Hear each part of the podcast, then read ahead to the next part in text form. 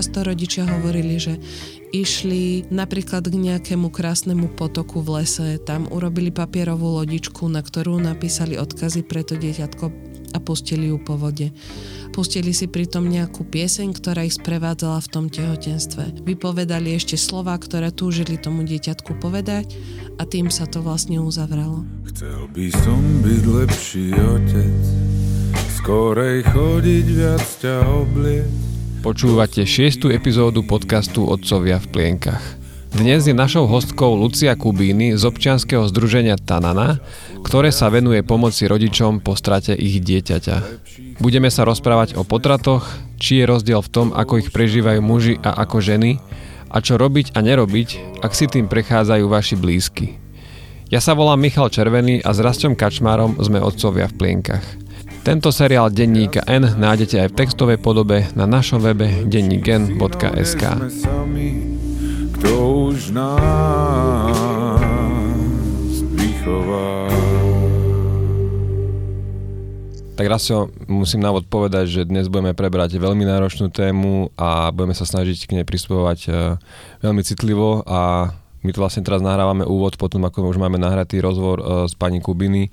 A teda minimálne za seba môžem povedať, že to bolo pre mňa veľmi silné nahrávanie, teraz najsilnejšie, dokonca v jednej časti som si tu rozhovoru som si tu utieral slzy, čiže neviem, či si to ty mal takto podobne náročné. Áno, však my sme asi aj obaja vedeli, keď sme to išli nahrávať, že to bude ťažká epizóda. A asi sme nečakali, že bude až taká náročná. A aj sme si to povedali po tom nahrávaní, že to bolo veľmi silné.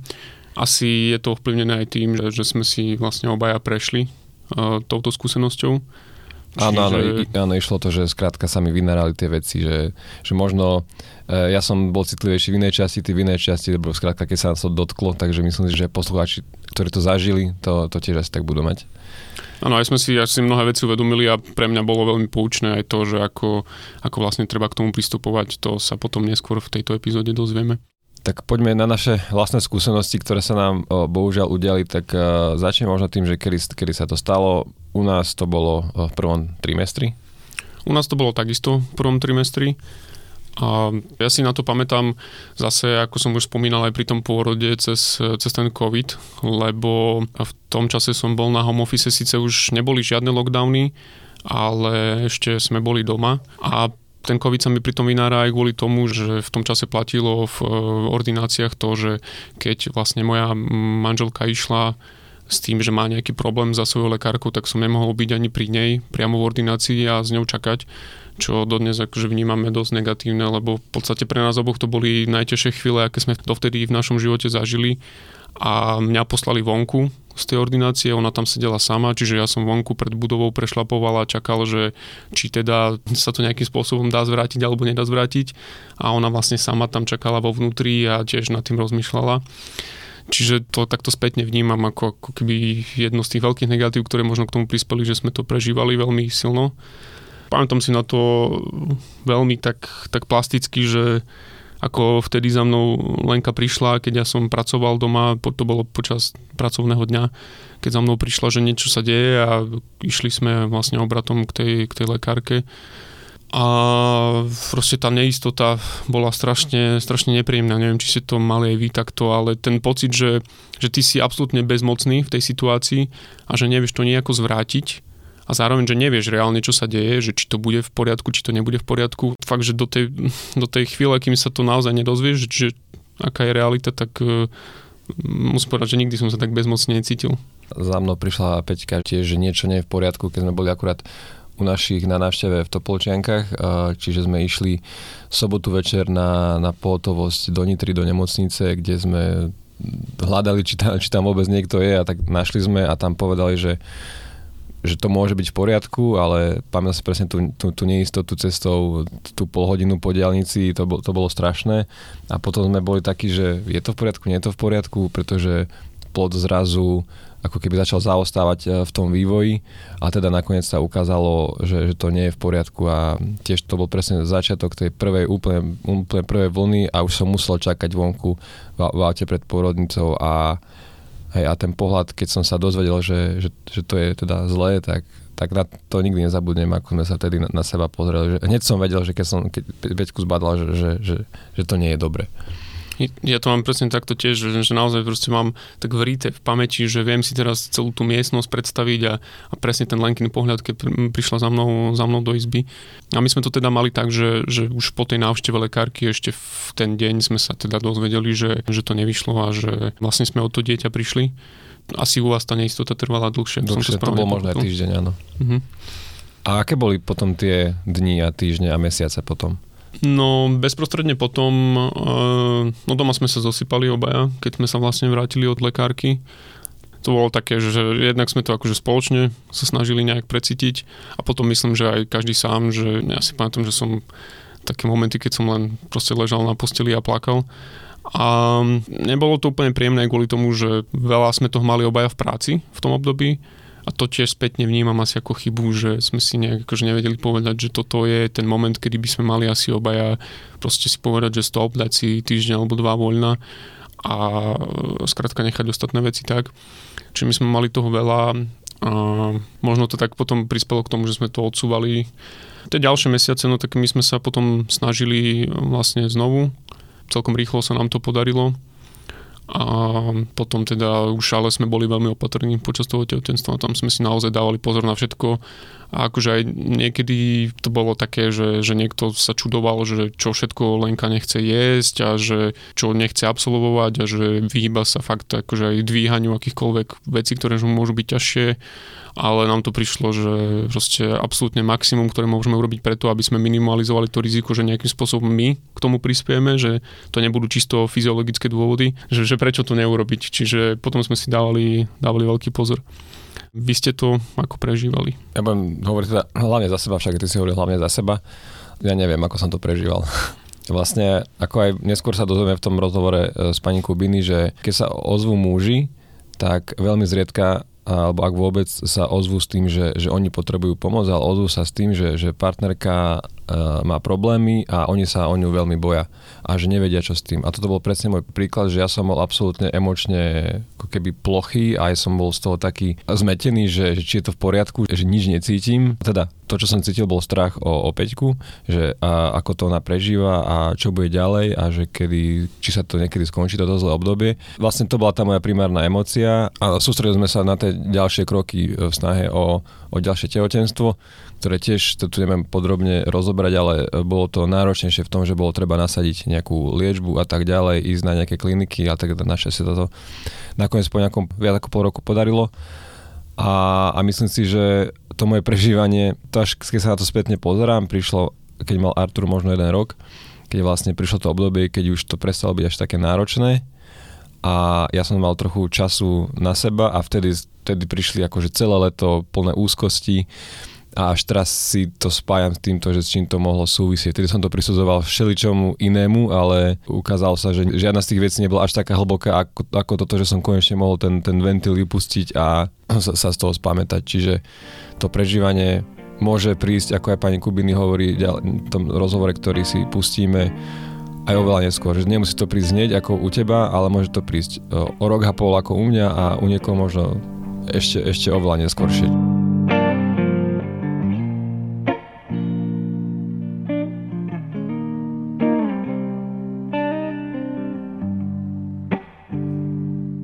Pomohlo vám niečo?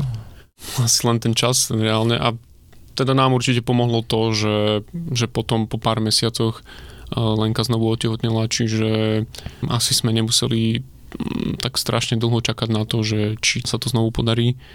Ja som sa ešte snažil vo svojej hlave a to potom v tom rozhovore takisto záznie, že to asi nie je úplne najlepšia metóda, že ja som si k tomu vyhľadával rôzne informácie, také akože odborné a vo svojej vlastnej hlave som sa snažil to tak nejak akože si racionalizovať a zľahčovať, že veď to sa deje v takomto percente prípadov a tým pádom by to malo byť relatívne OK. A tu to hovoria ďalší odborníci, že dá sa potom otehotnieť relatívne rýchlo, čiže fajn, fajn. A možno, že som takto chcel ako keby odkloniť tú negatívnu emóciu, že, že snažiť sa zamerať na to, že veď tu sú nejaké fakty, ktoré nám hovoria, že to nebude možno až také kritické a reálne som možno tú negatívnu emóciu až tak ne, neprežil, čo takisto akože dodatočne sa u mňa objavilo, ale u mňa sa to objavilo paradoxne počas toho druhého tehotenstva potom, kvôli tomu, že my sme znovu mali uh, takéto situácie, že vlastne dvakrát sa nám stalo, že uh, Lenka mala pocit, že je nejaký problém a to sme boli takisto vtedy na pohotovosti. My sme vlastne po tej prvej skúsenosti zmenili lekárku, lebo aj tá bola veľmi neempatická vo vzťahu k Lenke, keď bola v ordinácii a išli sme do zariadenia, kde majú non-stop pohotovosť pre tehotné ženy. A potom sa tam teda dvakrát boli. Zase platí, že ani raz som nemohol ísť dovnútra, čiže tiež som čakala v aute pred nemocnicou. Ten druhý prípad si ale pamätám znovu tak akože strašne plasticky, lebo to som bol v práci a Lenka mi len volala, že má pocit, že niečo je zlé a išla tam priamo. Ja som akože sa snažil presvedčiť, že utekam domov a že pôjdem s tebou. Ona nakoniec išla sama a ja som bol túto v práci. To si pamätám dodnes, akože presne všetky detaily toho pracovného dňa. Bol, bol som tu ako keby, keď si pes v klietke, vieš, že, že šialene som bol nervózny a bezmocný a nevedel som, že čo bude. A až keď mi potom zavolala teda, že podľa lekára je to OK a že a myslím, že vtedy dal nejaké vitamíny, tak, eh, tak som si vral, že super, že, že snáď to všetko dobre dopadne. Ty si vravel, že u vás to potom trvalo tak dlhšie a je niečo, čo, čo ti teda pomohlo možno aj počas tých úzkostí, ktoré si mal až dodatočne? Určite pomohlo to, že eh, sa podarilo otehotnieť, aj keď to teda nebolo hneď, ale bolo to po nejakých 9-10 mesiacoch. A v tých úzkostiach, ktoré prišli, keď už mal Artur mi pomohlo, že som o tom rozprával. Akože nie priamo o tom, ale že som skrátka rozprával, že, že mi nie je dobré a že, že myslím si, že to môže byť týmto. To, to bol úplne zástupný problém, to bolo, že peniaze. Krátka vie, že, že materská všetko dokopy, vyššie výdavky a prestávať to vychádzať ako predtým. Ale skutočne si to nebolo o tom, lebo tá situácia sa odtedy nezmenila, finančná až tak. A, a už to tam nie je, takže že bolo to skutočne si myslím si, že o tomto. A bol som aj u, u terapeutky, ale aj to bolo o tom, že dostal som termín až nejaké 2-3 týždne a dovtedy som si to v hlave upratoval a prišiel som tam s tým, že som jej to všetko povedal a ona, že OK, vidím, že ste si to upratali. Mne pomohol ten samotný pocit, že že na niekoho sa môžem s tým obratiť a niekto ma bude počúvať. Tak akože po odbornej stránke, lebo ľudia v okolí ma počúvali v mojom najbližšom, čiže to, to nemôžem ani jedno krivé slovo povedať na nich. Ale už len to vedomie, že, že niekto tam bude a akože pozrie sa na to po odbornej stránke, tak, tak to mi pomohlo. A ten strach tam zostal pri tom ďalšom tehotenstve. Ja si pamätám, že ako som odpočítaval dní, že kedy sa už skončí prvý trimester, že, že ešte toľko to dní, ešte toľko to dní, lebo však tedy je na, najväčšie riziko, že potom stále je riziko potratu, ale potom je oveľa menšie už v druhom trimestri, že ten druhý trimester je taká najväčšia pohoda, ako keby, že tedy sa môže aj lietať a aj sa hýbať, športovať. Takže pamätám si to odpočítavanie a ako som aj rozprával, neviem, či v tomto alebo v inom podcaste, že, že ten strach o dieťa, paradoxne, ja som mal asi kvôli tomuto obrovský počas tehotenstva, a odkedy sa narodil, tak mám pocit, že, že to mám oveľa viac pod kontrolou. Už sa tak nebojím ho. Už to viem ovplyvniť, ale to vtedy bola presne tá bezmocnosť, toto som mal celé to tehotenstvo. Tak hlavne tam asi vstupuje do toho ešte ten element, ktorý ty si už aj spomenul, že ten partner naozaj musí sa vedieť napojiť na tú partnerku, aby to dokázal správne navnímať. Lebo ty máš ten strach akože dvojitý naozaj v tom momente. Hej, ona, tá, tá žena to má o to ťažšie a preto sa to nedá vnímať ako nespravodlivo, že, že teraz tam viac má byť muž e, pre tú ženu, ani naopak, pretože na nášho tela sa to netýka.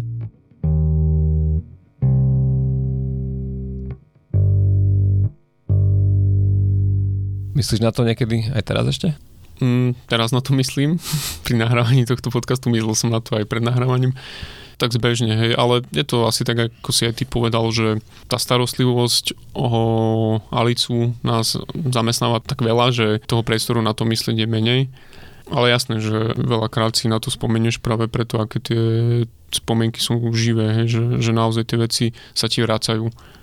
Tu mám také dva momenty, že vlastne potom, ako k tomu prišlo, tak eh, Peťka si dala spraviť taký medailon, ktorý jej bude navždy pripomínať eh, to nenarodené dieťa a, a má ho stále, stále na sebe, takže nie je to tak, že vždy, keď ho zbadám, lebo vidno ho stále, ale vždy, keď sa len tak zadívam, tak si spomeniem, že, že ako to vzniklo, táto pamiatka a tým pádom je to dieťa stále s nami takže vtedy si na to spomeniem. A potom aj v takých situáciách, keď niekto oznámi, že, že je tehotný, a povie ti to v prvom trimestri. Vtedy si poviem, že hm, že fúha, že tiež sme to takto pár ľuďom oznámili, ešte v prvom trimestri a potom tie momenty, keď musíš oznamovať, že mm, mm, tak, tak nič, to bolo veľmi náročné. Ale toto myslím, že pani Kubiny tiež dá veľmi fine point, že že nemusí to byť také, že, že hovoriť to až v druhom trimestri, lebo keď to budete v prvom a nevidie to, tak potom sa môže stať to, že vám to môže pomôcť v tom, že tí blízky vám e, pomôžu v tej situácii, lebo oni vedia a keď oni nevedia, tak, tak vám nemá kto pomôcť asi na to, ako by sami my, keď sme vlastne vstupovali do toho tehotenstva, tak akože týchto témach sme veľmi veľa nevedeli. Poznali sme to tak vzdialene, ale samozrejme, že si nepripúšťaš, že niečo také sa stane tebe a nechceš na to ani myslieť ale určite je dobré, ak tá debata o tom je a to ľudia vedia a hlavne vedia potom, čo majú v danej situácii robiť, na koho sa obrátiť, ako si pomôcť a tak ďalej. Nechceš na to myslieť, ale teda ja som na to myslel už, už pri tom prvom. Nevedel som to toľko ako teraz, ale, ale vedel som, že nejaké percento tehotenstiev sa v prvom trimestri končí takto, tak som iba dúfal, že teda že to nebudem ja. A to sú také pocity, že hm, stalo sa to niekomu v okolí, tak OK, tak ja budem ten, ktorým sa, sa to nestane, že nebudem ten, ten každý tretí alebo každý piatý, ale ten, koho to obíde, no ale tak tak neobyšlo. Ale ty, keď si spomenul ešte to s tým oznamovaním, tak ja si pamätám, že aj nám si to práci povedal už v rámci toho prvého trimestra. Áno. Áno, v, povedal, povedal v som to. spoločnom, nie to bolo dokonca na, na, také, na takom team buildingu, nie? Ja si to nepamätám. Vážne, akože boli, niektoré to... veci z tohto obdobia si nepamätám, že, že, že ako prebiehali. To ja si to pamätám, to sme boli uh, na pivo, uh, vlastne celá redakcia vonku a tam sme sedeli a už viem. My tak pokope. Posledné pivo pred covidom. Áno, áno, áno. Už sme vedeli, že je posledné? Áno, to bolo asi týždeň pred lockdownom. Tam si to vtedy povedal, pamätám si, že sme sa tešili a potom si pamätám, že už keď bol lockdown, tak si nám to vlastne písal. A to je tiež také, že ja v tom momente, že strašne mi to bolo ľúto, ale že už keď máš tú skúsenosť, tak úplne inak to vnímaš, keď ti to niekto povie. A vieš možno aj v danej situácii mu pomôcť, že v tom čase akože až tak silno sa nevieš na toho človeka napojiť. No ale to, to môžem povedať, že keď sa to dostalo tebe, tak myslím si, že som sa akože vedel vžiť do tvojej situácie. A ja som myslel, že, že, teda, že ti pomôžem tým, že to nejako preberieme, tak sme išli na pivo a vedeli sme obaja, že, že vieme o tom, že sa to stalo, ale za celý ten večer sme sa k tomu absolútne nedostali. A ja som, ja, ja som potom mal z toho taký pocit, že či som uh, príliš nezašiel do tvojej nejakej súkromnej zóny, že som to chcel ako keby rozoberať. A preto som celý večer čakal, že či ty začneš sám a keď si nezačal, tak som bol taký, že či si to nevnímal až do mňa až drzo, že som ťa tam vyťahol, aby sme rozprávali o futbale a o práci. A keby som to vnímal drzo, tak by som tam nešiel. Ale že ja som si to ani takto neuvedomil, pokým si mi to nepovedal. Ja som tam išiel tiež s tým, že, že super, že sa o tom porozprávame, že vlastne človek, ktorý s tým prešiel. A neviem, tá atmosféra toho večera bola taká nejaká, že ma bavilo rozprávať sa o práci a o, o futbale a nejak uh, už som v danom momente si vrával, že asi nie je najlepšia chvíľa to otvárať a nakoniec akože vo výsledku mi si myslím, že veľmi pomohlo. Mohol som sa aspoň nejak vyvetrať a porozprávať, hoci nie priamo o tej téme, ale aspoň to... A vedel som, že ak by od deň dva zrazu som sa chcel o tom otvorene baviť, tak viem, že sa ti môžem ozvať a ti potom o tom porozprávať. Čiže nemusíš mať žiadne výčitky okay. svedomia. Lebo ja som to mal práve naopak, že ja, ja, som, ja som dúfal, že sa ma na, na to niekto spýta a že ja, že ja to konečne spustím von vlastne to, čo prežívame, keď som ešte presne nevedel. Čiže je to rôzne. Že, je to opačne, no my, my v podstate sme o tom nerozprávali s nikým. Mm-hmm. Ani ja a Lenka asi len s nejakými najbližšími kamarátkami, neviem presne. Dobre, takže toto boli uh, naše skúsenosti s touto, uh, s touto témou a teraz si už môžete vypočuť rozhovor, ktorý sme spravili uh, s pani Kubiny z občianskeho združenia Tanana. Chcel by som to robiť správne ale asi celkom márne čakám, kým sa polepším. Keďže sme tu v podcaste Dvaja otcovia, tak ja sa vás spýtam, že či vás zvyknú kontaktovať aj muži, či vás prosia o pomoc. Zvyknú. Je to teda v menšom množstve ako ženy, ale zvyknú a vždycky musím priznať, že cítim aj akoby také dojatie z tej veľkej miery starostlivosti o tú partnerku, o celú rodinu, ktorú cítim, keď vlastne s mužmi mám možnosť komunikovať v tej situácii straty alebo, alebo po nej. A pracuje sa vám potom s tými mužmi inak? Myslíte na iné veci, keď s nimi komunikujete, alebo je to ten istý proces? Je to trošku iné asi v tom, že málo kedy sa ten muž pýta sám na seba. Mm-hmm. Že naozaj sa častejšie pýta na to, že ako tam byť pre tú partnerku a ako opatriť ten priestor okolo. Zatiaľ, čo keď sa rozprávam so ženami, tak je to častejšie o tom ich vlastnom prežívaní, zorientovaní sa v ňom. Čo im najčastejšie odpovedáte? Čo je taká dobrá odpoveď na to, že ako mám zabezpečiť ten priestor pre partnerku? No, že nie je tá dobrá odpoveď. Snažím sa podporiť tých mužov v tom, že tá láska, tá starostlivosť, ktorú ja cítim už len z toho, že zodvihli ten telefón a v takej krehkej situácii sa obratili na niekoho úplne neznámeho. To je niečo, čo je pre tú ich partnerku veľmi dôležité. Aby aj oni akoby dôverovali tomu, že, že je aj v poriadku uh, na chvíľu sa cítiť bezmocný v tom celom, nemať tie nástroje na to môcť tú situáciu zmeniť a len tam byť.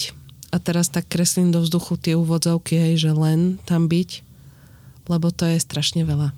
Čiže je úplne OK, ak si muž povie, že neviem, nemám v tomto momente mm. žiadny spôsob, ako by som na to reagoval. Áno. Ja keď som premýšľala na touto otázkou, tak mi tak prišlo na mysel len ako počiarknúť to, že myslím si, že budeme v tejto debate aj tak veľa ako zo všeobecňovať, že ja vlastne sa pokúsim priniesť takú esenciu tých nejakých našich skúseností v občianskom združení, ale že je to úplne v poriadku, ak niekto sa v tých veciach ako nenájde, lebo tu neexistuje nejaký univerzálny návod alebo mustra, spôsob, že takto treba smútiť, aby v niekom akoby nezostala taká pachuť, že ja to tak nemám, mám to inak, tak asi to mám zle, lebo to tu vôbec ako neexistuje.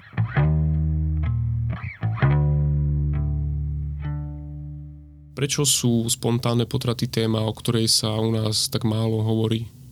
Ja mám preto také osobné vysvetlenie, že ľahšie sa nám pozerá uh, na tie témy, ktoré sú také jednoduché, ľahké, pekné a toto je téma, ktorá sa nás dotýka niekde v jadre uh, našej existencie, téma straty dieťaťa, hoci sprevádza ľudstvo od prvopočiatku, tak je niečím, čo sa nás dotýka naozaj v tých našich najväčších hĺbkach. A ťažko sa nám na to pozerá, potom sa nám ťažko o tom aj rozpráva. Je to téma, o ktorej sa ľahšie mlčí, ako hovorí, ale ja za tým čítam aj to, že práve preto to je dobré o nej hovoriť. Aj my sa mm, v tom našom občianskom združení, myslím, o to tak snažíme. Napriek tomu, že sa tam dotýkame veľkých hlbok, veľkých smutkov a bolestí, tak je to niečo, z čoho dokážeme ale aj veľmi veľa čerpať pre ten náš ďalší život. A je to vaša skúsenosť, keď pracujete teda s ľuďmi, ktorí s tým prešli, že aj oni majú také vnútorné nastavenie, že nechcú veľmi o tom rozprávať, alebo keď tí ľudia vás už vyhľadajú, tak sú otvorenejší? Tým, že nás už ľudia vlastne oslovujú akoby s nejakou zákazkou, by som povedala, takže vychádzajú z nejakého svojho bodu alebo štádia, že chcú niečo povedať, chcú niečo zdieľať a niečo priniesť. Niekedy sú to len také akoby veľmi jednoduché momenty alebo krátke útržky tých ich vlastných príbehov, ale niekedy sú to naozaj akoby, že rodinné, generačné príbehy, ktoré nám tí ľudia, ženy, muži, páry po strate rozprávajú. Takže ja cítim, že veľmi to zdieľanie jednak potrebujeme a že je aj čas, kedy sme pripravení už akoby do ňoho ísť. Ako spoločnosť, myslím.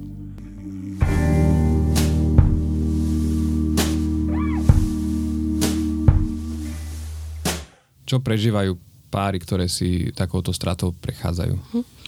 Z mojej skúsenosti to, čo tie páry prežívajú, je veľa takých rovín. Jednak samozrejme ako prvé sa objavuje taká tá téma, že stratili sme dieťa, ale s tým súvisí aj takéto, že stratili sme nejakú našu rolu, s ktorou sme rátali, ktorou sme si už niesli nejaký čas Stratili sme možno nejaké predstavy ohľadom našej budúcnosti Aj v našom jazyku sa hovorí e, v súvislosti s tehotenstvom, že sme v očakávaní a vlastne prichádzame do bodu, že aha, zrazu nie sme v očakávaní a potrebujeme si vlastne definovať, že tak kde sme, čo sme, čo to znamená pre tie naše vlastné životy.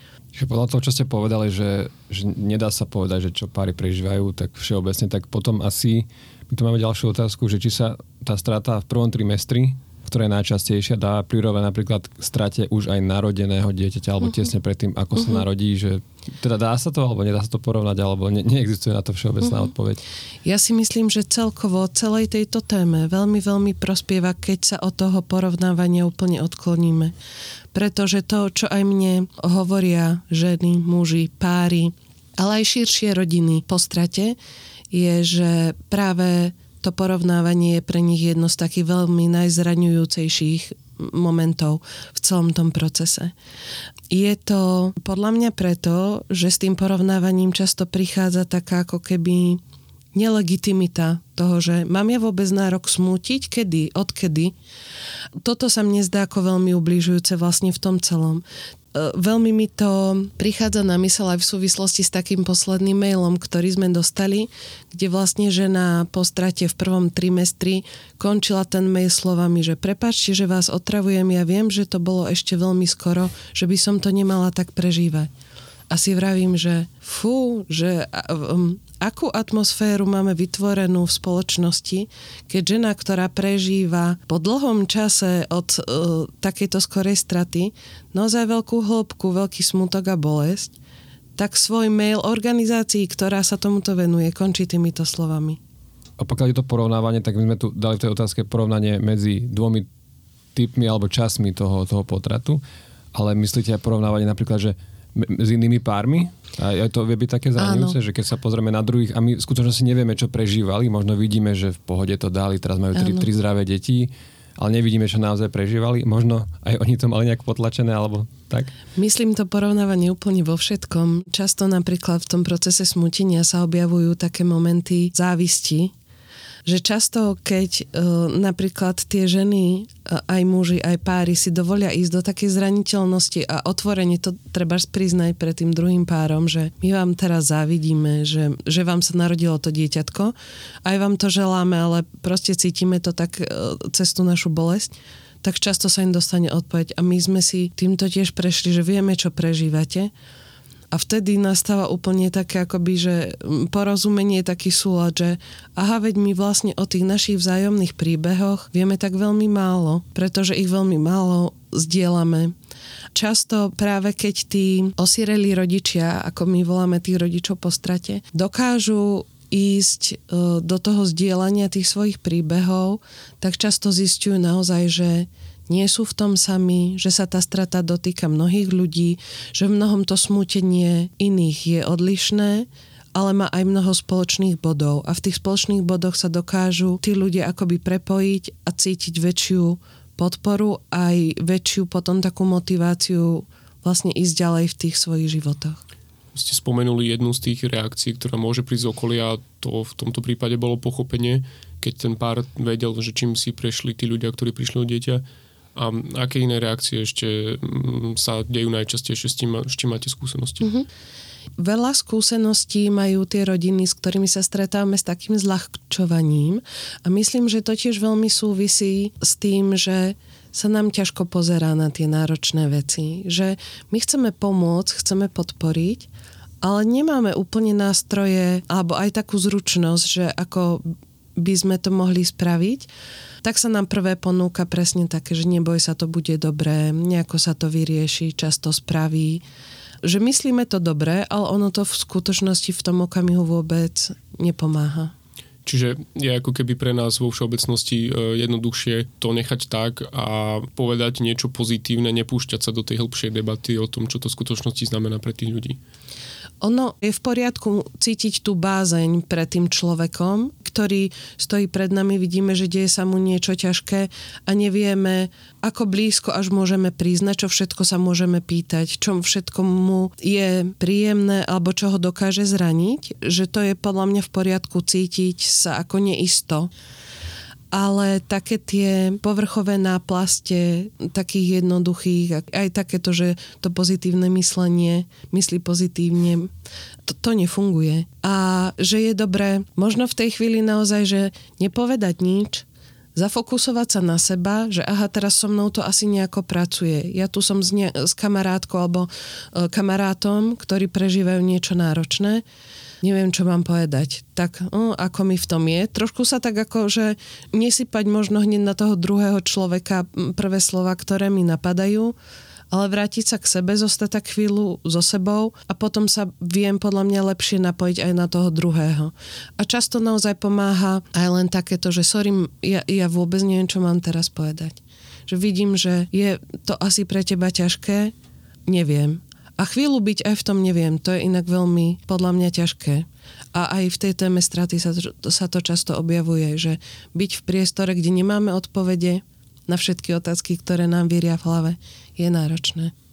A keď už príde to utešenie, ktoré vlastne nie je utešením, je skôr iba takou, ten človek, ktorý má tú stratu, to vníma tak, že ako keby jeho pocity neboli oprávnené. Predpokladám, keď mu niekto povie, že asi to tak malo byť, alebo to bude dobre, ja mám tri zdravé deti a tak ďalej mm-hmm. a tak mhm. ďalej. Ako teda človek, ktorý má za sebou tú stratu a k tomu povie, že jeho pocity sú vlastne neoprávnené týmto, ako on má na to zareagovať uh, sám pred sebou a aj pred tým mm-hmm. človekom, čo mu to povie?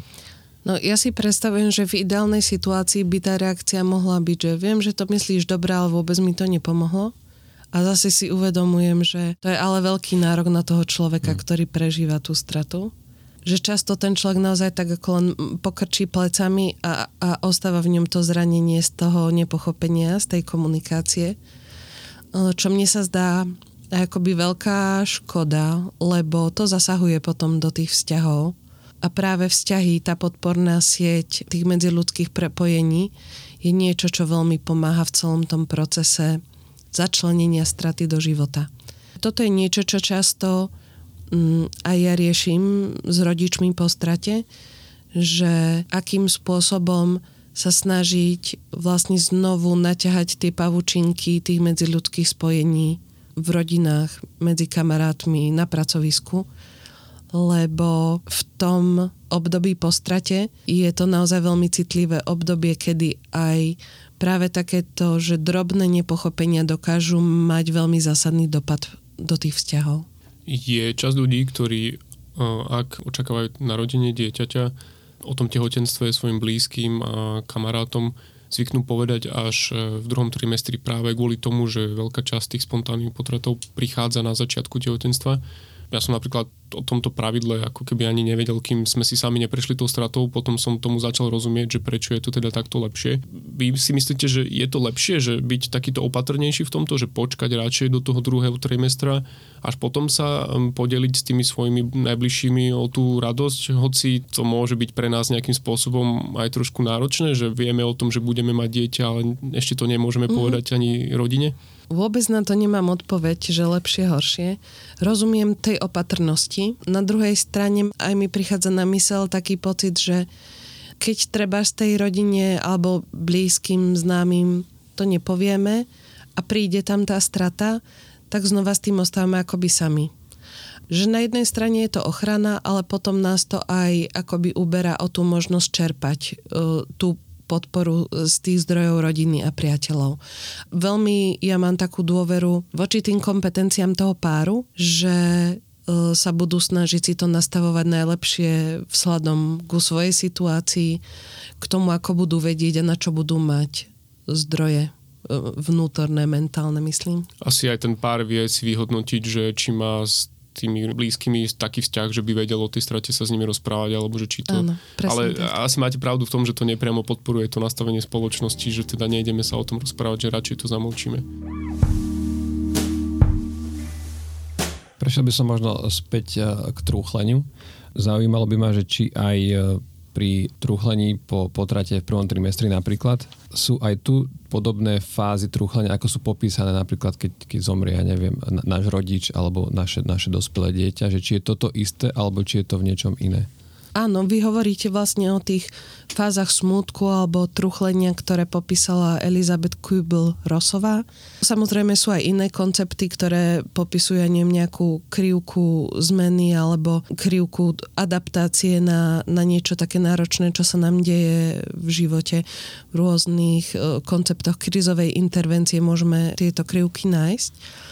Áno, funguje to rovnako, podobne by som povedala, ako keď nám zomrie rodič alebo niekto blízky, s kým sme mali príležitosť prežiť dlhší čas. Ja mám aj skúsenosť, že vlastne prebieha to trúchlenie v takých ako vlnách. Že to nie je len taká tá sinusoida hore-dole, ale že sa to rôzne akoby zamotáva, vlnovkuje, špirály rôzne tam vznikajú a že je dobré podľa mňa mať otvorenú aj takú, keď sme v pozícii človeka, ktorý sprevádzame toho truchliaceho, že mať aj otvorenú takú mysel a srdce voči tomu, že čo sa deje, nie len si predstavovať tú cestičku po tej krivke. Vy ste vlastne v pozícii a vaše občanské združenie toho človeka, ktorý sprevádza tých truchliacich. Viete teda povedať niečo viac k tomu, čo je vašou hlavnou úlohou, ako vlastne prebieha tá vaša pomoc, možno aj pre ľudí, ktorí by chceli ju vyhľadať? Uh-huh tak vlastne prostredníctvom našich internetových stránok alebo sociálnych sietí vlastne vedia ľudia získať kontakt na nás, či už telefonicky alebo mailový, alebo teda cez sociálne siete a vedia sa s nami spojiť v podstate s akoukoľvek otázkou, ktorá sa im vynorí v tom procese, kedy o dieťatko prichádzajú. Kontaktujú nás ľudia v rôznych fázach prežívania tej straty. Najčastejšie sa na nás obracajú s takými organizačnými otázkami, konkrétnymi, čo sa týka možno zaistenia posledného rozlúčenia s dieťatkom. Aj také otázky, ktoré sa týkajú nejakých ich práv v súvislosti so zdravotnou starostlivosťou. Potom sa na nás obracajú s otázkami, ako som už spomínala, ohľadom komunikácie, v partnerstve, napríklad ako stratu komunikovať žijúcemu súrodencovi alebo z širšej rodine alebo práve na pracovisku. A potom častokrát sa na nás obracajú aj s tým, že ja ani neviem, prečo vám volám, iba rada by som s niekým prebrala alebo prebral ten svoj príbeh, lebo sa s ním cítim taký osamotený alebo taká osamotená. V zahraničí je bežnou dobrou praxou, že starostlivosť o rodinu po strate že sú tam vytvorené podporné mechanizmy v zmysle psychologickej, psychoterapeutickej starostlivosti.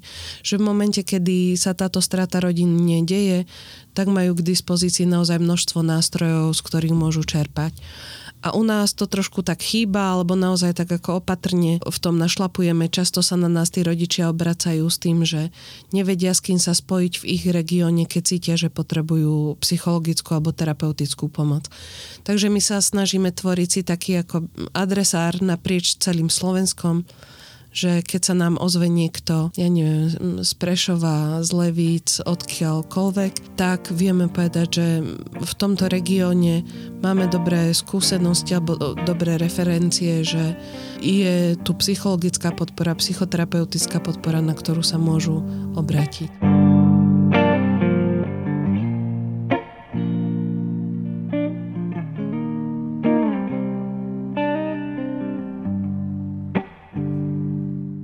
Chcel by som sa teraz na tú komunikáciu už, už v rámci páru, ktorému sa udeje takáto nešťastná udalosť. Predpokladám, že to je tiež individuálne. Že je to teda tak, že niekomu môže pomôcť, keď napríklad absolvujú nejaký proces terapie spolu a niekomu zase, že to riešia každý so svojím terapeutom? Áno, môže, tak ako hovoríte. Ja mám teda skúsenosť, že aj keď tí partnery prichádzajú do terapie spoločne, tak často potom na signál terapeuta sú aj akoby posielaní individuálne do individuálnej starostlivosti a podľa mňa všetko to tam má to svoje miesto. Ja teda nie som ani psychologička, ani terapeutka vlastne v tomto našom občianskom združení tieto služby neposkytujeme a veľmi dôverujeme kompetentným odborníkom, ktorí ich zastrešujú, že ich zastrešujú dobre a kvalitne ale čo ja mám teda tú skúsenosť s rodinami, s ktorými sme boli v kontakte, je, že naozaj je to takto rôzne. Napadá mi k tomu, že ona tá skúsenosť straty nám vždycky nasadá na niečo, čo už sme prežili v našom živote ako osobne, myslím. Takže nám tam cinká na mnoho ďalších tém, s ktorými je dobré pracovať na tej individuálnej rovine. A potom samozrejme je tam ako tá bytosť toho vzťahu, na ktorej zase sa dá pracovať podľa mňa v rámci tej párovej terapie v tom spoločnom priestore. Čiže akoby platí, že keď napríklad jeden z toho páru niečo prežíva, pomenuje si to a, a vie o tom, tak by nemal automaticky predpokladať, že rovnaké veci prežíva aj ten druhý a podľa toho by sa teda v úvodzovkách mal aj správať. Čiže treba sa ako keby že vždy s otvorenou hlavou pozrieť na to, že ten druhý môže absolútne niečo iné prežívať. Určite a je podľa mňa dobré aj znova to tak ako vedome prinášať, že to je legitímne, že každý z nás má iný ten proces truchlenia, inak s ním prechádza. A znova sa vrátim k tomu porovnávaniu, že to, že niekto smúti inak, neznamená, že smúti menej, alebo že zabudol, alebo že je mu lahostajné prežívanie toho druhého, iba proste uh, má iné prejavy a iným spôsobom prežíva to, v čom možno v jadre je veľmi také podobné. Ja teraz použijem taký stereotyp, ale dá sa povedať, že to inak e, prežívajú muži a ženy túto stratu, alebo je to zase úplne individuálne? Ja by som povedal, že všeobecne to môžeme povedať. Asi by sme sa možno aj tak vedeli trošku dotknúť naozaj toho zo všeobecnenia, že častejšie sa hovorí, že ženy sú v tom procese truchlenia také viac zdielnejšie, že potrebujú byť viac v kontakte, viac ísť cez tú komunikáciu, viac cez to prejavovanie emócií a muži zase veľa vecí dokážu spracúvať v sebe a potom aj veľa vecí prostredníctvom takých nejakých ako manuálnych činností, či už šport napríklad, alebo naozaj nejaká fyzická aktivita. Napadá mi k tomu ešte, že, ale toto je veľmi zjednodušené, že samozrejme veľkú úlohu v tom zohráva, aké sme osobnosti, čo sú pre nás osobne nejaké zdroje, aké máme stratégie v živote, o ktoré sa vieme oprieť Takže môže to byť aj úplne naopak. Že môže byť žena, ktorá bude to truchlenie prežívať viac vo vnútri, menej v nejakých prejavoch na vonok a zase môže byť muž, ktorému bude pomáhať veľa zdieľať, veľa komunikovať. A je to úplne v poriadku, že to takto v tom páre bude. A nemôže toto prežívanie vychádzať uh, skôr ako z pohľavia z toho, že z akého prostredia ten daný človek, či už je muž alebo žena, pochádza. Jednak, že ako sa v rámci rodiny od malička komunikujú pocity a ako aj on vníma celkovo spoločnosť, že aký majú byť napríklad slovenské spoločnosti ženy, akí muži. Nie je to viac o tom, že o tom prostredí. Myslím, že to tak môže byť, že sa mi na to aj tak ťažko pozerá z takého nadhľadu, lebo sama som tou spoločnosťou uformovaná a že asi si neviem, neviem sa úplne dostať do toho miesta, že aké by to bolo, keby sme boli formovaní, vychovávaní inak. Ale určite tam má svoje miesto to, áno, že ako dievčata sme vychovávané k tomu, že môžeme si dovoliť prejavovať tie emócie inak, a hej, muži sú, chlapci neplačú a, a buď silný a poď, drž, hej, podporuj.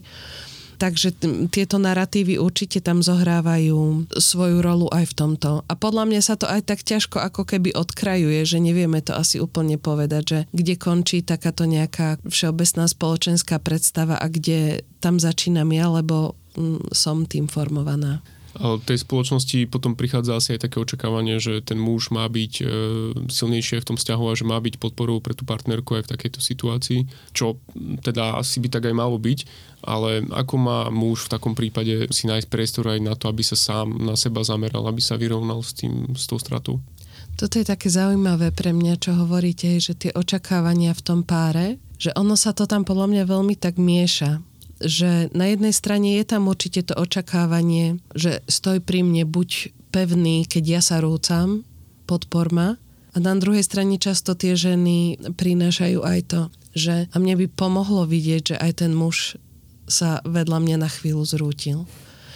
Je to určite veľmi ťažké prežívať v tom procese straty z pohľadu muža obrovský strach o zdravie milovanej ženy, zdravie fyzické, zdravie duševné, dotýkať sa jej obrovskej zraniteľnosti a krehkosti, dotýkať sa vlastnej zraniteľnosti a krehkosti a nájsť si v tomto dobré miesto.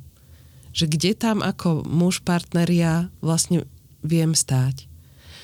A často podľa mňa z toho vyplýva aj ten nesúlad, ako zdanlivý nesúlad možno v tom procese truchlenia, že ten muž podľa mňa mobilizuje veľmi veľa svojich vlastných zdrojov na to, aby sa postaral ten bezpečný priestor pre tú partnerku.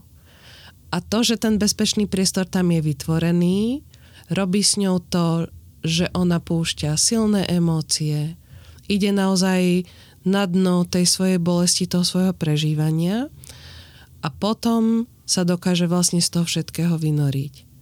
A pre muža ako keby až vtedy často prináša ten priestor, že OK, dobre som sa postaral, vidím, že tá moja milovaná žena prichádza teraz k tým svojim zdrojom, k tej svojej sile, tak teraz môžem to púšťať akoby ja.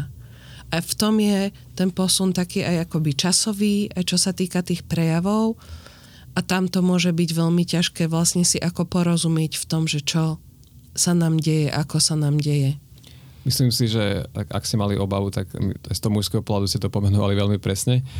A pokiaľ ide o to, že keď sa muž už dostane do tej fázy, že ako keby v úvozovkách si môže dovoliť sa tam nejako v úvozovkách opustiť, tak to vlastne mo- nemusí prísť, že asi, že hneď potom, ako už žena je v poriadku, ale to môže prísť po mesiacoch, rokoch. Skrátka, keď na to pri ten hodný moment, že to skrátka tak padne na ňo, že teraz ja som ten slabý a zraniteľný a teraz potrebujem čas na seba, že môže to mhm. aj oveľa neskôr prísť? Môže. Ono aj už jen to ale niekedy tak prichádza, že ja mám skúsenosť, že naozaj sa aj na nás obracajú ženy aj roky e, po strate, že majú pocit, že neodsmútili to dostatočne v tom čase bezprostredne po strate, že napríklad sa veľmi rýchlo vložili do práce a tak to chceli mať ako veľmi rýchlo za sebou tak ešte aj veľmi dlhý čas potom sa toho vlastne dotýkajú a vynára sa tá téma v oveľa väčšej intenzite. A to si myslím, že je často aj ten prípad tých partnerov, tým, že vlastne sa ten muž akoby nemá priestor dotknúť sa tej hĺbky v tom čase bezprostredne po strate. Vy ste tam pomenovali jednu vec, ktorú ja som si doteraz v podstate neuvedomil, že mm, pri tej strate tá žena a povedzte mi, ak nemám pravdu, pokojne aj ty Mišo, že tá žena myslí hlavne na to vlastne dieťa, o ktoré prišla, asi, asi po tej fyzickej stránke sa o seba v tom momente až tak veľmi nezaujíma. A ten muž to pozoruje zvonku, kde on teda okrem toho, že prišiel o dieťa, zároveň sa obáva aj o to svoju manželku, partnerku, a myslí na to, že či ona fyzicky je v poriadku, to je možno jeden taký moment, ktorý môže prísť aj počas pôrodu, že tam takisto ten muž ako keby na dvoch frontoch má tie obavy. Môže byť aj to jedna z tých vecí, ktorá prispieva k tomu, že vlastne ten muž je taký zraniteľnejší v tomto, že, že nechce si to pripustiť, lebo by musel pripustiť, že dvojnásobne môže zažiť tú stratu? Doko, dokonca si myslím, že je možné, že muž sa viac bojí alebo sa viac obáva tej situácie, že čo je s tou, s tou partnerkou že, že to môže byť pre neho to primárne a možno aj ten nesúlad potom s tou partnerkou, že, že ona vlastne na seba nemyslí a on ešte aj za ňu, na ňu myslí a bojí sa celej tej situácie, že čo to môže neskôr spôsobiť. Určite. Mám skúsenosť, že tak toto je. Že niekedy to aj tie ženy tak prinášajú, že ja vidím, že ten partner sa o mňa veľmi bojí a keď sa opýtam, a vy sa o seba bojíte? Nie, vôbec. A to nie je čas. No, no, no. A myslím si, že je to tým, že jednak je tá žena veľmi ako zahltená tým emocionálnym prežívaním. Taká tá starostlivosť o ňu samú jej často ani nenapadne, či už naozaj o ten fyzický alebo um, psychický zdravotný stav. No a partner to vidí zvonku a samozrejme prežíva o, obavy aj tým vlastne, že prežíva partner e, stratu dieťaťa, tak myslím si, že je veľmi prirodzené, že mu nabieha aj ten strach o, o život tej partnerky. Môže byť podľa vás pre to spoločné prežívanie toho smutku e, dôležité aj to, že si nájdeme nejaké spoločné aktivity. Bavili sme sa tu o spoločnej terapii, ale povedzme, že sú, sú partnerské vzťahy, kde tí ľudia doma sa až tak veľa nerozprávajú, ale majú nejaké aktivity, pri ktorých spoločne e, sa cítia dobre a možno tam potom nastane aj nejaký moment, že vedia si zazdieľať veci. Čiže môže niekedy aj toto pomôcť, že idú spoločne buď do prírody, alebo si urobia nejaké voľno a idú na výlet Určite to pomáha, ak to obidvaja vnímajú ako zdrojovú aktivitu. Že nie je dobré to zrazu, že doteraz sme sa tomuto spoločne vôbec nevenovali a poďme si vymyslieť niečo, možno, že sa v tom nebudeme ani jeden z nás cítiť dobre, ale aby sme to robili spolu. To si myslím, že to obdobie po strate možno na to nie je úplne taký akože dobrý priestor, že experimentovať ale určite je dobré aj individuálne každý za seba robiť to, čo nás vyživuje a ak máme niečo také, v čom sa e, ako partneri cítime spoločne dobre, tak to vie byť určite veľmi dôležitý spoločný čas. Často rodiny hovoria, že im pomohlo napríklad na chvíľu zmeniť prostredie ísť na dovolenku alebo dať si nejaký spoločný wellness pobyt na nejakom peknom mieste. Presne prechádzky v prírode alebo nejaký spoločný šport napríklad, plávanie alebo no neviem, čokoľvek to môže byť. Vie to určite veľmi podporiť. Mm, ja ešte viem, že vy uh, na vašom webe odporúčate aj v prípade, že sa narodí uh, mŕtve dieťa, tak e, si vytvoriť taký špeciálny balíček, ktorý bude to dieťa mm, rodičom pripomínať. Viete nám k tomu povedať mm-hmm. viac, že čo je vlastne obsahom takého balíčka? V zahraničí je to vlastne súčasťou takej dobrej praxe aj štandardných e, postupov v zdravotníctve, že keď dochádza takto k smrti dieťatka alebo k narodeniu mŕtvorodeného dieťatka, ale aj v prípade skorších strát, tak majú vlastne tí rodičia k dispozícii taký memory box, spomienkový balíček, ktorý vlastne tvorí taký bezpečný priestor na uchovanie tých spomienok. Výskumy hovoria o tom, že dokáže tento balíček sprevádzať tým procesom smútenia takým podporným niekedy až terapeutickým spôsobom. Nie je to o tom, že by sa vlastne to prázdne miesto po tom dieťatku dalo zaplniť nejakými materiálnymi vecami, ale že máme nejaký taký ohraničený, ucelený priestor, ktorý nás sprevádza tým, tým našim spomínaním. No a jedna vec je, že môžu si tento balíček vytvoriť sami rodičia, ak napríklad e, sú aj poslucháči, ktorí majú túto skúsenosť, že určite takýto priestor si môžu tvoriť sami. No a my teraz vlastne ako organizácia pracujeme na tom, že do nemocníc po celom Slovensku distribuujeme takéto spomienkové balíčky, ktoré sme vytvorili my. Je to vlastne krabička, kde sa nachádzajú predmety, ktoré vedia tým smútením sprevádzať. Je tam taká uh, sada na výrobu otlačkov, uh, ručičiek, nožičiek, ktoré sa dajú vlastne použiť. Sú tam také nejaké spomienkové predmety, sviečka, čaj, zápisník, do ktorého vlastne si tí rodičia môžu zachytávať to, čo im beží hlavou alebo srdcom a Veríme, že v tom bude cítiť taký otlačok aj tej našej starostlivosti.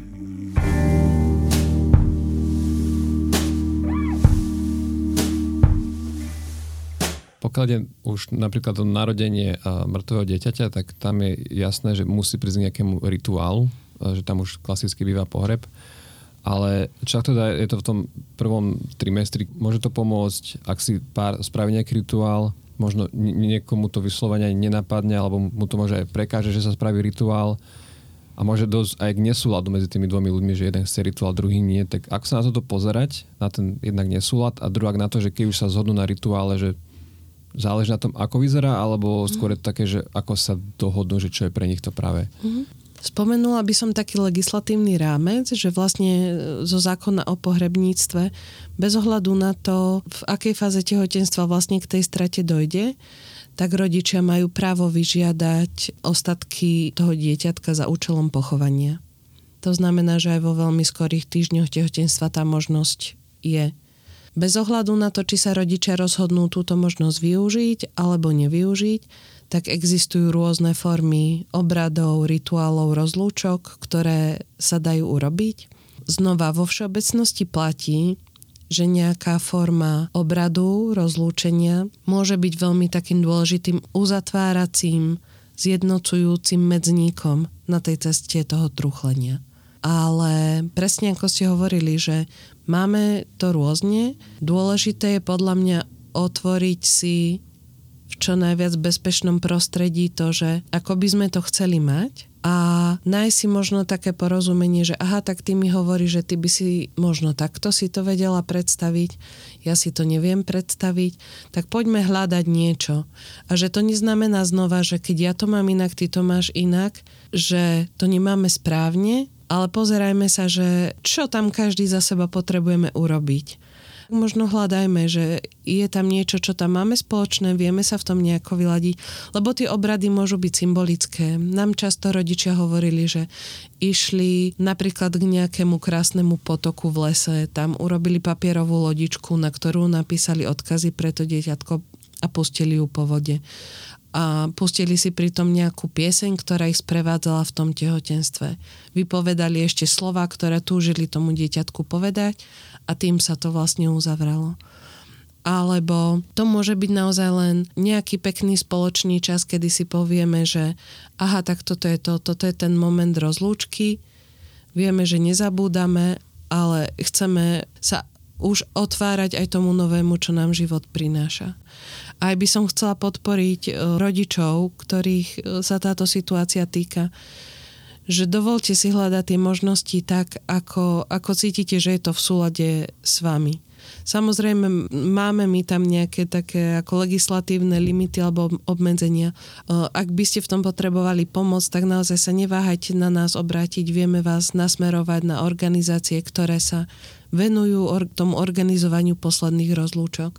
A čo máme aj spätnú väzbu je, že tie pohreby alebo posledné rozlúčky, obrady, rituály vedia mať naozaj liečivý dopad v tom celom tom procese e, truchlenia. Takže mne sa to zdá veľmi také ako hodné otvárať to a, a, a prinášať tak, to je možné.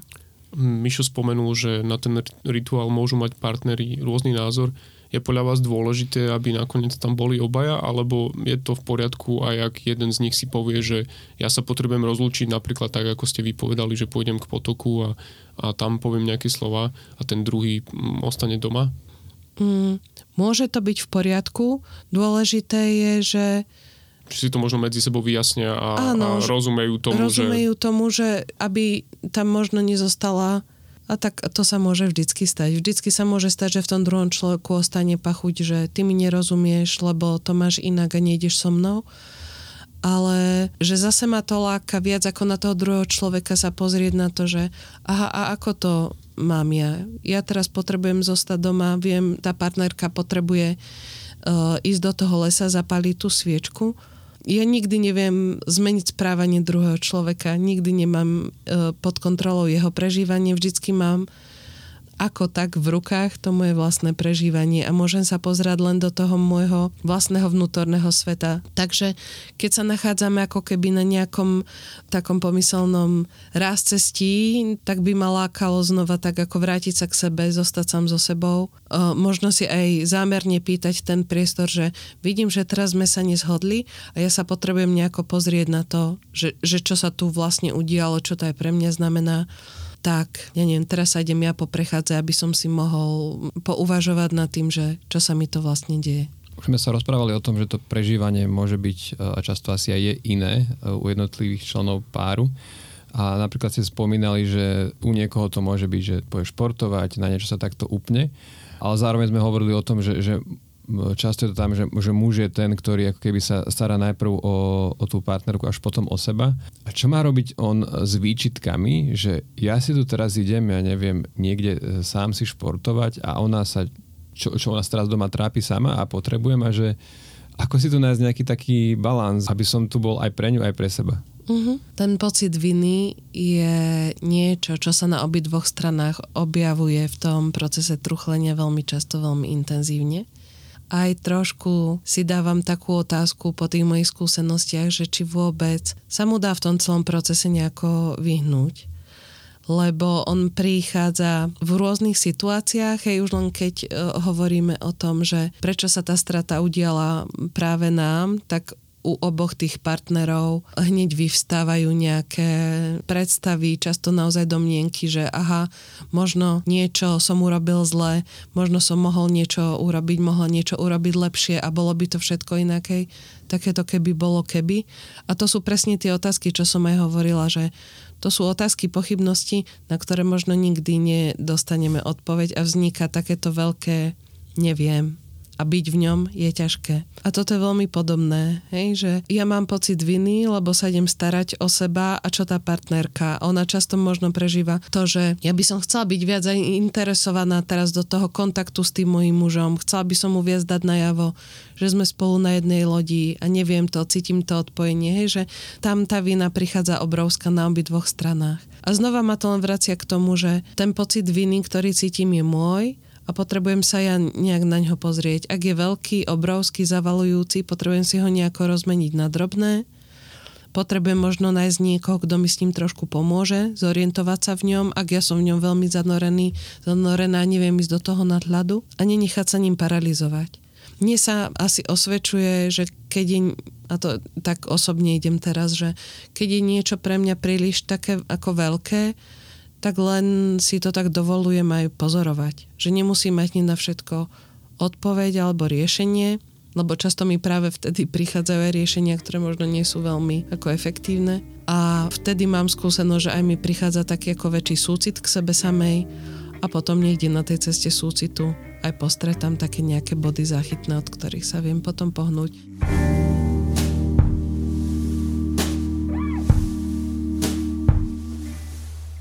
Čo ak ten strach vlastne sa prenáša do budúcnosti a stane sa ako keby takým až paralizujúcim, a že nás možno mm, vedia aj k tomu, že sa znova bojíme sa naplno zaangažovať v tom vzťahu a možno aj e, znovu sa pokúsiť e, o dieťa. Dá sa toto nejak riešiť? Ja by som povedala nielen, že dá sa to riešiť, ale aj cítim v tom aj taký trochu nárok, že si myslím, že máme právo žiť také plnohodnotné životy a určite máme právo túžiť po plnohodnotných životoch. A že keď cítim, že tá strata, to náročné, čím sme si prešli, zásadným spôsobom ovplyvňuje kvalitu mojich vzťahov, či partnerských, rodinných na pracovisku, tak to cítim až takú ako povinnosť, že poďme s tým niečo robiť. A ak sa treba nám ako občianskému združeniu dá prinášať to, že tie nástroje tu sú, tá pomoc tu existuje a tie rodiny v tom nie sú sami a podporovať ich v tom, aby hľadali tie cesty, tak si hovorím, že toto chceme robiť, že to je tá naša misia. Môže sa stať, že tá trauma sa vylieči, až keď sa podarí znovu otehotneť? Môže a si hovorím, že podľa čoho to poznáme, že je tá trauma vyliečená že mne sa zdá dôležité hovoriť o tom, že my potrebujeme tie zážitky, ktoré sa nám stali, vlastne začleniť do toho nášho života. A že aj tie skúsenosti, ktoré vlastne majú ten potenciál traumy, tak ich vieme zmysluplne zapojiť do toho ďalšieho, e, čo sa nám deje a že to neznamená, že už to máme ako keby zavreté niekde, že je, je to vyliečené, zabudnuté, ale my dokážeme vlastne kráčať spolu s tým aj ďalej. Ale keď sa pýtate teda na to ďalšie tehotenstvo, tak, a to aj výskumy to hovoria, aj naše skúsenosti to ukazujú, že vlastne to tehotenstvo po tej predchádzajúcej strate je veľmi náročné, pretože sa tam objavujú strachy, obavy, pochybnosti. Mne sa zdá dobré napríklad ošetrovať tie zranenia spôsobené stratou ešte pred tým napríklad, ako sa pokúsime o ďalšie otehotnenie kvôli tomu, aby sme v sebe čo najviac podporili ten pokoj a dôveru ešte predtým, ako treba to ďalšie tehotenstvo príde, pretože viem, že to práve bude otvárať znova tieto témy. Ehm, mám veľkú dôveru a, a rešpekt voči tomu, ako si to tie páry spoločne navolia v tých svojich životoch, že keď idú do toho ďalšieho tehotenstva, do toho ďalšieho očakávania, držím im palce, aby mali všetky dostupné zdroje na to, aby to prežili naozaj s čo najväčším pokojom. Ale na druhej strane aj z toho, čo ste hovorili predtým, vyplýva, že tú traumu si zo sebou budeme niesť. Záleží na nás, že či si možno nejakou vlastnou činnosťou alebo premyšľaním zmenšíme alebo zväčšíme. Ale asi teda nie je správne čakať na moment, keď sa cítime úplne najle- teraz som úplne v poriadku, teraz sa môžeme znova začať pokúšať, že skrátka môžeme sa naučiť žiť s tým, čo sa stalo, prijať to za svoje a skrátka nechať to tam, že nesnažiť sa, že úplne sa toho zbaviť až potom vlastne začať nejakú novú kapitolu života. Ono totiž, podľa mňa v našich životoch, no neviem, akú máte skúsenosť vy, ale že málo kedy prichádza taký ten moment istoty, že aha, teraz som úplne v poriadku a mám všetko vyriešené. A myslím si, že zvlášť s tým zážitkom straty, ako málo kedy prichádza asi som sa s tým ani nestretla, že by prišiel muž, žena, pár a povedali by, áno, úplne máme to za sebou a už nepotrebujeme nič riešiť, sme ready a ideme. A to mne sa zdá zároveň veľmi akoby pekné, že my môžeme tým našim životom kráčať aj napriek tomu, že nesieme si so sebou nejaké zranenia a krehké miesta, ale že tým, že o nich vieme, tak vieme byť k sebe aj citlivejší, láskavejší a myslím aj, že sami k sebe, aj k sebe ako ľudia navzájom. Tým pádom vieme potom prechádzať aj takými tými bežnými protivenstvami alebo náročnejšími situáciami. A čo s tým urobí? Spýtal by som sa na záver ešte takú jednu všeobecnú otázku. Zhodli sme sa na tom, že v spoločnosti potláčame debatu o, o tejto strate a celkovo o tých negatívnych veciach. Na druhej strane na tej vyššej politickej úrovni sa veľa hovorí o interrupciách, čo je iná forma straty a, a hovorí sa o, o tejto téme veľmi necitlivo, ako keby sa v nej zabúda na to, že za každou interrupciou je žena, ktorá si musí prejsť týmto procesom a takisto jej partner v mnohých prípadoch. Má toto nejaký vplyv na ľudí, ktorí prišli o dieťa spontánne? Určite. A aj cítim takú veľkú vďačnosť, že to prinášate, lebo to ja cítim tiež ako jednu z takých našich dôležitých úloh, že potrebujeme my úplne meniť ten narratív toho, ako sa o tom rozprávame.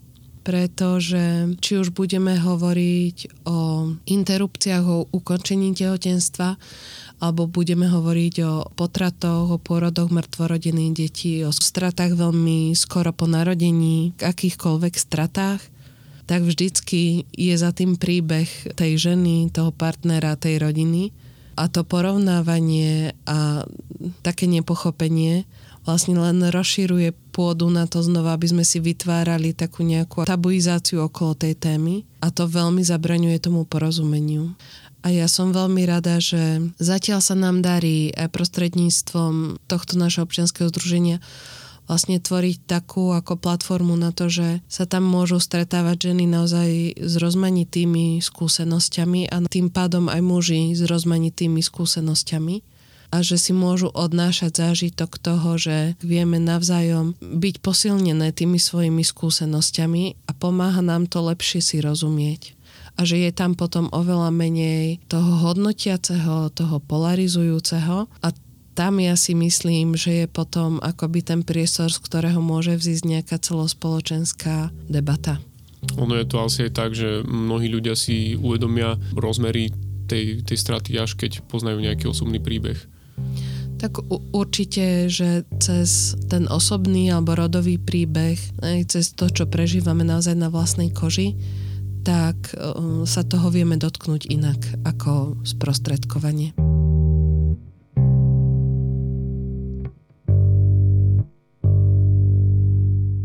Myslím si, že celý čas vedieme túto debatu v tom štýle, že, že veľmi ťažko je niečo porovnávať, veľmi ťažko je niečo zovšeobecňovať, ale predsa len musí to byť asi oveľa náročnejšie, pustím sa teda do tohoto porovnávania, mm-hmm.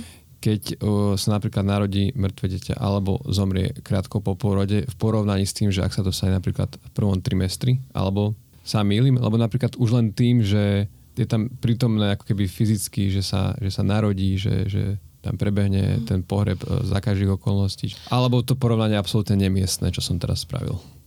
Ak ste ho urobili, tak akože dáva mi zmysel, že môže byť niekto, kto to takto vníma Ja by som sa tomu rada vyhla, pretože mám skúsenosť, že aj ženy, ktoré to dieťatko nikdy nevideli a prišli o ňo naozaj vo veľmi skorých týždňoch, prežívajú z môjho pohľadu ako vonkajšieho veľmi hlboký zármutok. A znova to bude, že keď by som vedľa seba postavila 10 žien a mužov s touto skúsenosťou, tak každý z nich to bude mať úplne inak. Mňa ako niekoho, kto sa na to pozerám zvonku, vôbec ako keby neláka robiť nejakú súťaž v tom, že ktorá tá bolesť je väčšia a ktorá je menšia, lebo jednak to ako neviem urobiť a jednak si hovorím, že presne za každým z nich je nejaký príbeh, prečo oni v tejto situácii to majú tak, ako to majú. Ja sa stretávam s celou tou škálou tých strát a vidím naozaj, že zvonku sa mi tá intenzita môže zdať rôzna, ale to mi ako veľmi málo hovorí o tom, čo sa tam v skutočnosti deje.